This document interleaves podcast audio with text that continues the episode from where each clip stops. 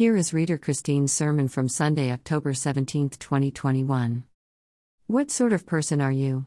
A very leading question and not a pickup question. am a bit long in the tooth for that sort of approach, but what sort of things do you like to watch or read? I tend to like mysteries with some drama and detective work, but I don't like thrillers, horror, or romances. But as a certain season beginning with see fast approaches, I do like to watch the occasional feel good movies if only for the scenery and idyllic locations. I'm sure you know the sort of seasonal movies I mean, and there's usually a happy ending. Have you noticed, though, that in these movies either the man or woman gets the wrong end of the stick and it looks like the happy ending is heading for disaster, but of course it doesn't? The rejected or offended party realizes what they're about to lose and turns back to admit their love for the other person, and a happy ending completes the movie. James and John certainly got the wrong end of the stick and probably caused mayhem among the other disciples. How on earth could they have missed the point of Jesus' mission so badly? Jesus himself doesn't get angry with them, but simply says, You do not know what you are asking. Are you able to drink the cup that I drink, or be baptized with the baptism that I am baptized with? The disciples have followed Jesus through so many different places, watched and seen the many different reactions he has faced, and still don't fully understand what he has been telling them over the weeks and days leading to his arrest, death, and resurrection. I can understand it to a degree, because I was not there in the same way Job was not there when creation was formed. Job was angry with God because of all the suffering he had undergone, but he didn't know God's plan. The disciples were probably angry with James and John for have the effrontery to ask Jesus if they could sit on his right and left hand side when he entered his kingdom, because they didn't understand God's plan. They were still thinking about an earthly kingdom, they were still imagining him sitting on a throne in a mighty kingdom on earth, they had still not envisaged his heavenly kingdom and he is the Son of God, even though this is the third time he has hinted at his death.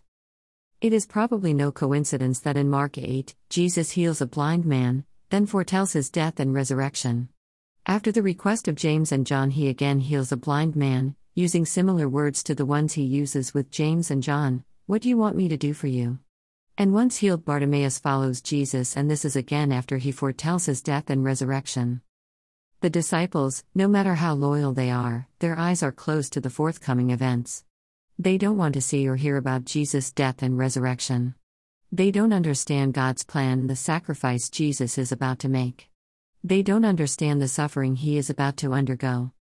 Is it any wonder Jesus answers James and John in the way he does? The cup that I drink you will drink, and with the baptism with which I am baptized, you will be baptized, but to sit at my right hand or at my left is not mine to grant, but it is for those for whom it has been prepared. The disciples didn't have any ambitions, they weren't planning on being entrepreneurs, millionaires, or even looking for fame.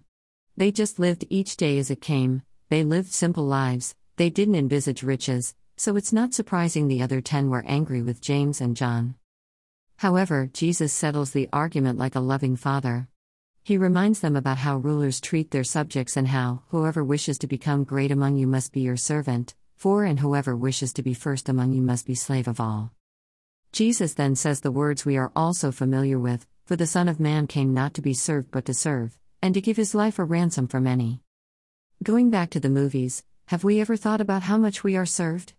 Entertainment is a way of serving others, those who work as actors, behind the scenes, directors, and the many different types of work that go into producing any kind of program, is a form of service to us. Going for a meal, takeouts, staying in a hotel, or even self catering are all forms of services offered to us, but Jesus offered more. Jesus served up food, the feeding of the 5,000, for example, he served up forgiveness to many people, including tax collectors and an adulteress. He served up healing, curing lepers, the paralyzed, and the dying. He served up compassion to the rich young man and many more, but most of all, he served up love as an example to everyone and gave his body as the living bread and blood of salvation. To reunite us with a God who is at work in ordinary, everyday people. Jesus' challenge to us is to be a servant to all, and using words from the Peregrine Book of Prayers, I feel sums up what we are asked to do. May we be no one's enemy, and may we be the friend of that which is eternal and abides. May we never quarrel with those nearest us, and if we do, May we be reconciled quickly. May we love, seek, and attain only that which is good. May we wish for all people's happiness and envy none. May we never rejoice in the ill fortune of one who has wronged us. When we have done or said what is wrong, may we never wait for the rebuke of others, but always rebuke ourselves until we make amends. May we win no victory that harms either us or our opponent. May we reconcile friends who are angry with one another.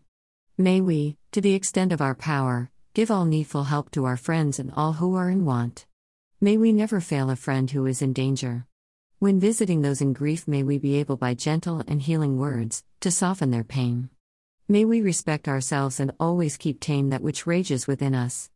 May we accustom ourselves to be gentle and never be angry with people because of circumstances.